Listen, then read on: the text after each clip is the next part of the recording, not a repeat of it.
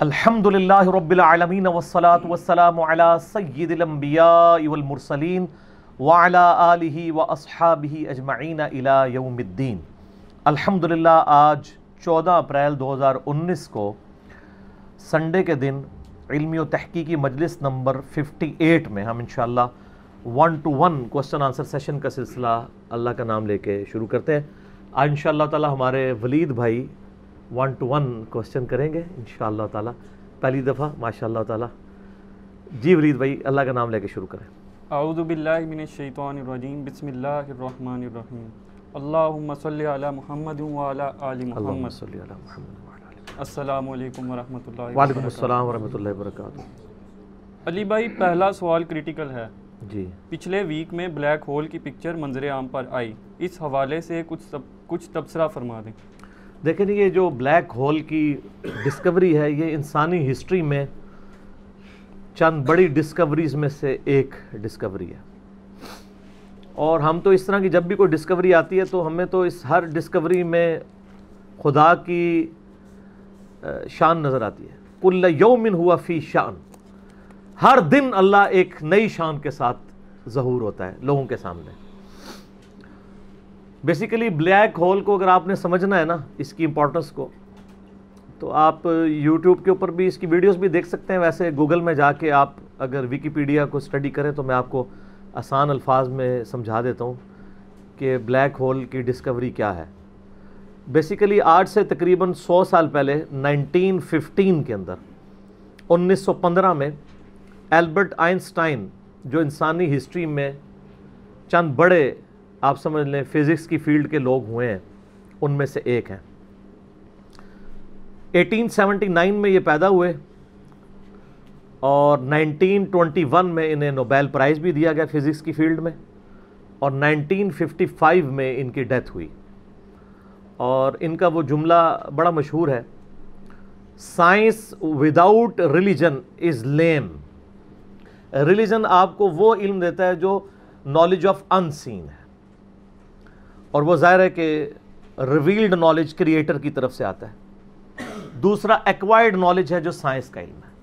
تو revealed knowledge وہی کا علم ہو یا ایکوائرڈ نالج سائنس کا علم the knowledge obtained through observations and experiments یہ دونوں لازم و ملزوم ہیں۔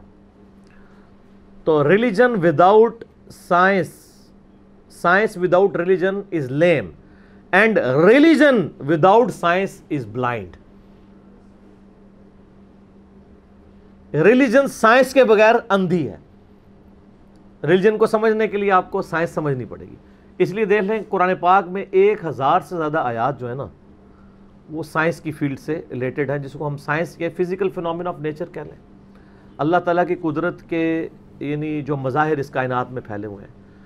God is the only explanation of all the physical phenomena in this universe خدا ہی وضاحت ہے اس کائنات میں ہونے والے ہر فزیکل ایونٹ کی۔ اس کائنات میں جو کچھ ہو رہا ہے اس کی ایک ہی وضاحت ہے کہ یہ کسی کی مرضی سے ہو رہا ہے۔ میرا یوٹیوب کے اوپر ایک کلپ بھی ڈیٹیل ریکارڈ ہوا تھا آ، قرآن ورسز ماڈرن سائنس۔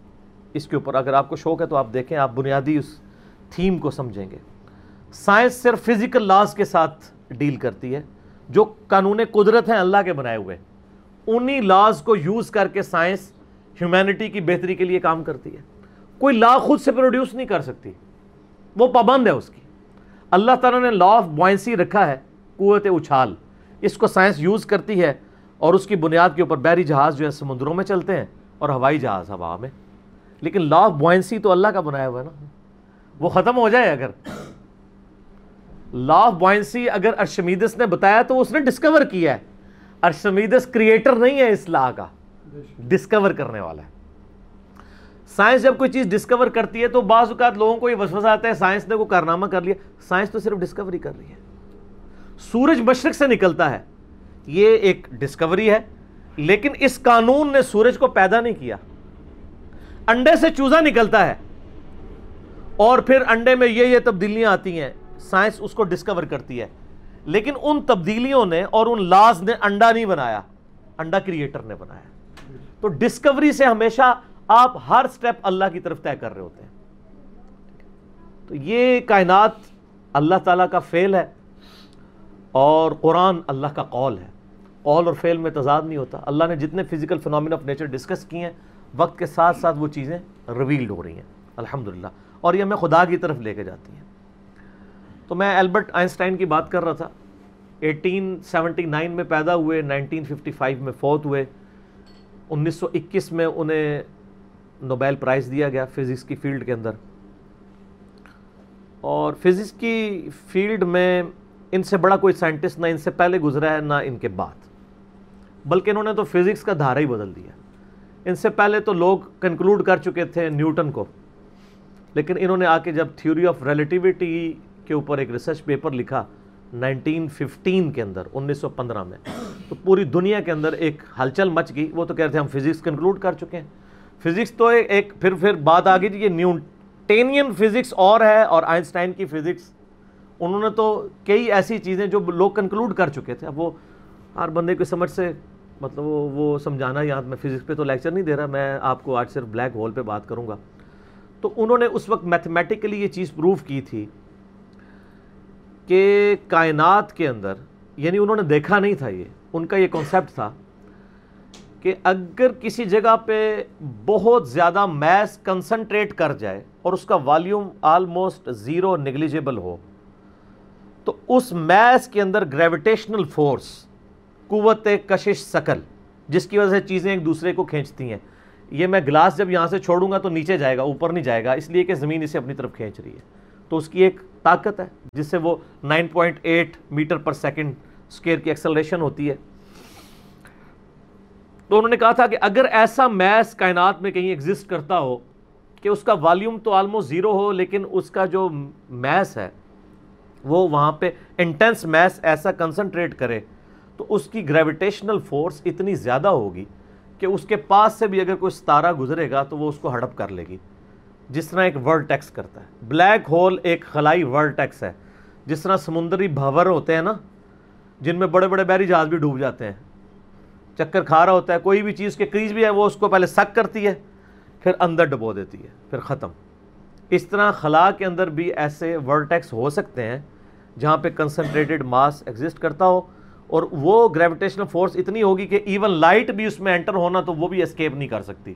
جو اس کائنات کی سب سے تیز ترین چیز ہے اور ایبسلوٹ کانسٹنٹ ہے۔ آئنسٹائن نے تو یہ بھی کہا، نہ ٹائم کانسٹنٹ ہے، نہ میس کانسٹنٹ ہے۔ سپیڈ آف لائٹ یہ کانسٹنٹ ہے، لیکن وہ بھی اس سے اسکیپ نہیں کر سکتی۔ اور سپیڈ آف لائٹ آپ کو پتہ ہے کتنی ہے؟ تھری ہنڈریڈ تھاؤزینڈ یعنی تین لاکھ کلومیٹر ایک سیکنڈ میں۔ روشنی اتنی تیز ہے کہ ایک سیکنڈ میں زمین کے ساتھ چکر کاٹ سکتی ہے یوں۔ ایک لاکھ چھیاسی ہزار میل فی سیکنڈ یا تین لاکھ کلومیٹر فی سیکنڈ۔ زمین کا circumference forty thousand kilometer ہے یعنی ایک طرف سے چلیں، واپس آئیں فورٹی تھاؤزینڈ کلومیٹر ہے۔ تو ایک سیکنڈ میں روشنی زمین کے ساتھ چکر کاٹ سکتی ہے۔ اسی لیے کائنات کے فاصلے جو ہیں وہ روشنی کے اعتبار سے ماپے جاتے ہیں۔ یہ اتنے لاکھ نوری سال۔ اور ایک نوری سال ہی بہت زیادہ ہوتا ہے۔ ون لائٹ ایئر یہ ہے کہ روشنی ایک سال تک اسی رفتار سے چلتی رہے تو جتنا فاصلہ طے کرتی ہے۔ وہ تو آپ میرا ہوئی اللہ والا لیکچر دیکھ لیں، مسئلہ سکسٹی اس میں میں نے پھر بتایا کہ کائنات کے فاصلے کتنے ہیں۔ تو آج ہم بلیک ہول کے اوپر بات کر رہے ہیں۔ تو وہ بلیک ہول کا ان کا ایک کانسیپٹ تھا کہ ایسا اگر ہو تو ہو جائے گا۔ پھر سائنٹسٹ نے اس پہ کام کرنا شروع کیا، آپ ہسٹری دیکھیں، کرتے کرتے بارہ تین چار سال پہلے سے انہوں نے ابھی وہ اس کے اوپر یعنی دنیا میں جتنی ٹیلیسکوپس تھیں، بڑی بڑی آٹھ ٹیلیسکوپس انہوں نے فٹ کی، جو کئی یعنی سالوں تک وہ امیج لیتی رہی ہیں، وہ امیجز جوڑ کے تو انہوں نے بہرحال ایک بلیک ہول ایسا دریافت کر لیا ہے کہ جو واقعی جہاں پہ یہ پوری پوری کہکشائیں بھی غائب ہو جاتی ہیں۔ اور یہ فزیکلی اس کی ویڈیو بھی انہوں نے منظر عام پہ لے آئے ہیں۔ تو سر یہ تو کریشن ہے نا جی۔ اصل تو ان ساری چیزوں کے پیچھے کریٹر ہے۔ God is the only explanation of all the physical phenomena in this universe science تو صرف آپ کو چیزوں کی نو ہاؤ دیتی ہے۔ جو پیچھے ول آف کریٹر ہے ول آف گاڈ ہے، ظاہر سائنس تو وہ پھر آئنسٹائن نے خود ہی کہہ دیا نا کہ science without religion is lame and religion without science is blind تو یہ بلیک ہول کی دریافت بہت بڑی دریافت ہے۔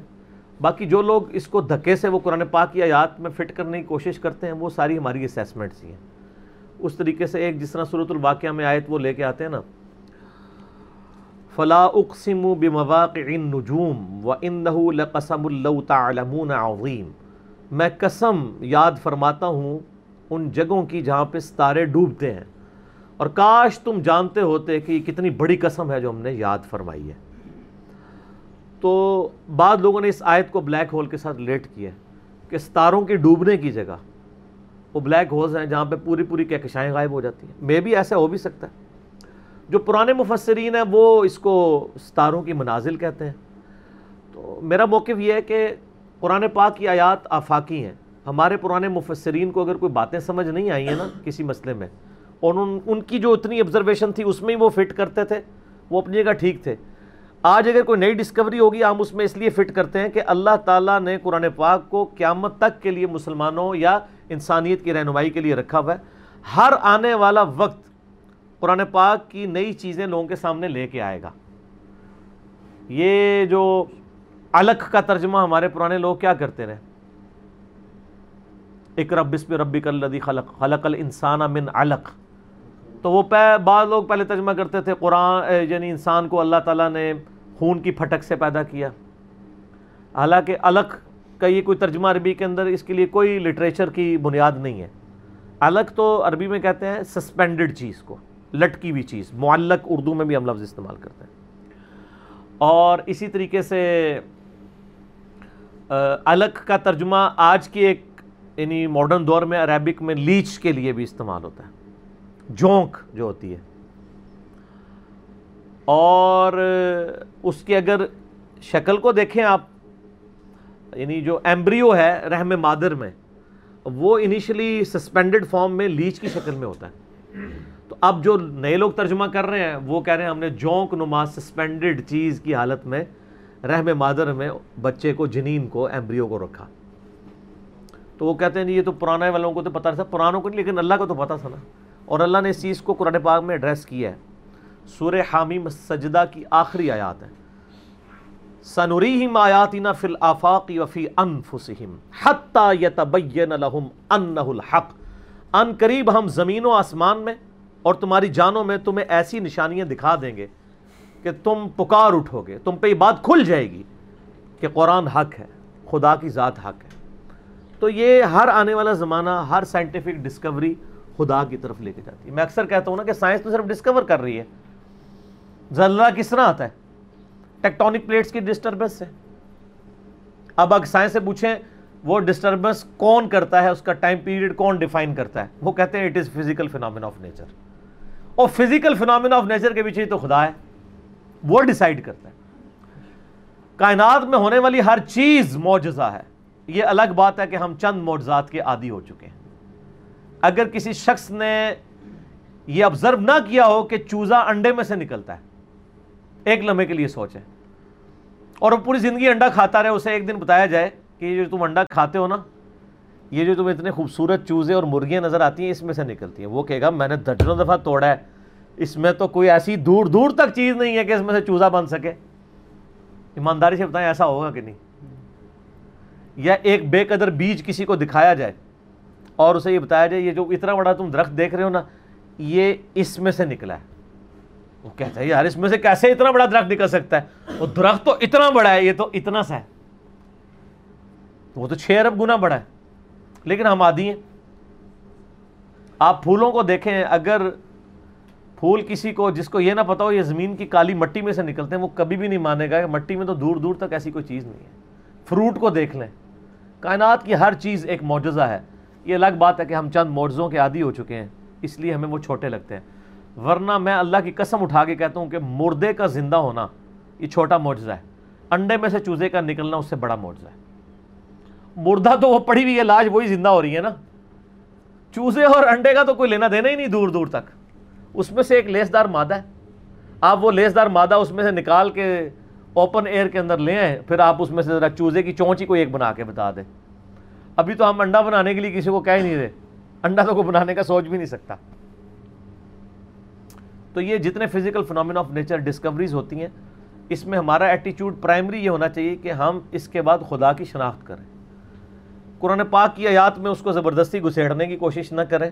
کہیں کچھ بن بھی رہا ہوتا ہے، کہیں نہیں بھی ہو رہا ہوتا۔ ہم بھی یعنی کوشش کرتے ہیں، جو قریب قریب وہ بات کر دیتے ہیں۔ ادروائز مجھے بھی ساری باتیں پتہ ہیں، جو جو لوگ کرتے ہیں۔ لیکن یہ ساری چیزیں قرآن میں نہ بھی لکھی ہوں۔ اصل چیز یہ ہے کہ ہر فزیکل فنامنا آپ کو اللہ کی طرف لے کے جاتا ہے۔ تو یہ بلیک ہول کی ڈسکوری بھی اللہ کی قدرت کی بہت بڑی نشاندہی ہے۔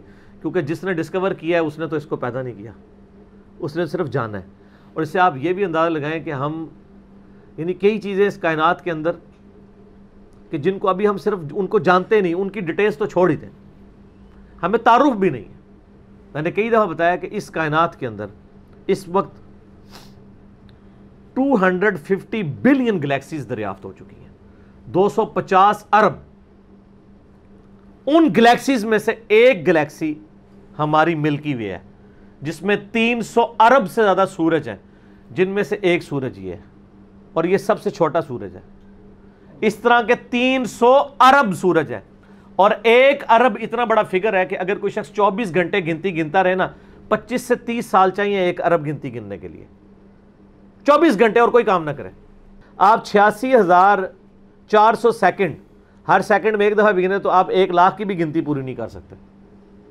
اور پچیس تیس سال تک گنتے رہے تو ایک ارب ہے۔ تو تین سو ارب سورج ادھر ہے اور اس طرح کی ڈھائی سو ارب گلیکسیز ہیں۔ اسی لیے سائنٹسٹ کہتے ہیں کہ سمندر کے ریت کے ذرے جو سمندر کے کنارے پہ ہیں، وہ کم ہے کائنات میں جو سیٹلائٹس ہیں، سٹارز ہیں، وہ اس سے زیادہ ہیں۔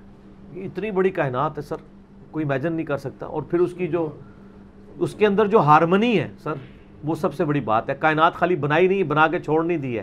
اتنی بیلنس ہے کہ وہ کسی کے چلائے بغیر چل ہی نہیں سکتی۔ اتنی بیلنس ہے۔ آپ کو اندازہ نہیں ہے، پوری پوری گلیکسیز ایک دوسرے میں سے یوں گزر جاتی ہیں اور کوئی سٹار دوسرے سے نہیں ٹکراتا۔ جس میں اربوں سٹارز ہوں اور وہ گزر جائیں۔ سر، آج تک ہمارے داد میں سے کسی نے سورج کہ سورج نہ نکلا ہو۔ کبھی نہیں ایسا ہوا۔ سن اس ان لاز کا پابند ہے جو اللہ تعالیٰ نے اس کی ڈیسٹنی میں مقرر کر دی ہیں پچھلے پندرہ ارب سال سے۔ ود رسپیکٹ ٹو زمین، ظاہر ہے سورج تو نکلتا ہے غروب تو نہیں ہوتا۔ ود رسپیکٹ ٹو زمین۔ سورج کا کوئی باپ ہے جو اس کو چلا رہا ہے۔ پندرہ ارب سال سے بغیر فیول کے وہ چل رہا ہے۔ اور اس کے اندر اتنی روشنی ہے کہ ہر سیکنڈ میں پچاس کروڑ اٹامک بم کے برابر انرجی صرف ایک سورج میں سے نکل رہی ہے۔ اس طرح کے تین سو ارب سورج ہیں۔ یہ ایک گلیکسی ہے اور اس طرح کی دو سو پچاس ارب گلیکسیز اور موجود ہیں۔ انبلیویبل ڈیٹا ہے۔ اور یہ تو وہ ہے جو ناسا نے بھی دریافت کیا ہے۔ ابھی آسمان تو پتہ ہی نہیں کہاں پہ ہے۔ اور یہ زمین زمین کے اندر ہی آپ اس وقت صرف زمین کے اوپر بیس لاکھ مخلوقات کی سپیشیز دریافت ہو چکی ہیں۔ ٹو ملین سپیشیز یعنی اگر آپ گننا شروع کریں، انسان، گھوڑا گدا کوا، چیل، مرغی، اس طرح آپ سپیشیز نباتات اور حیوانات کی گنے نا، ان کی سپیشیز کی تعداد بیس لاکھ ٹو ملین ہے۔ پھر ایک ایک سپیشیز وہ آگے پھر بلینز میں۔ انسان ہی سات آٹھ ارب ہے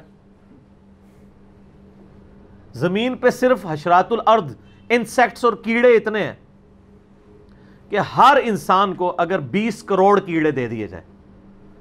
آٹھ ارب کے قریب انسان ہے نا، ہر بندے کو کہا جائے بیس بیس کروڑ لے لو کیڑے۔ تو اس سے زیادہ ہیں کیڑے۔ وہ تو صرف کیڑے کی بات ہو رہی ہے سر۔ تو یہ تو نہ ختم ہونے والا ڈیٹا ہے۔ اس پہ بہت بولا جا سکتا ہے۔ فی الحال ہم اس پہ ہی واپس آتے ہیں کہ آئنسٹائن کی جو ایک تھیوری تھی، وہ آج پریکٹیکلی سامنے آ گئی ہے۔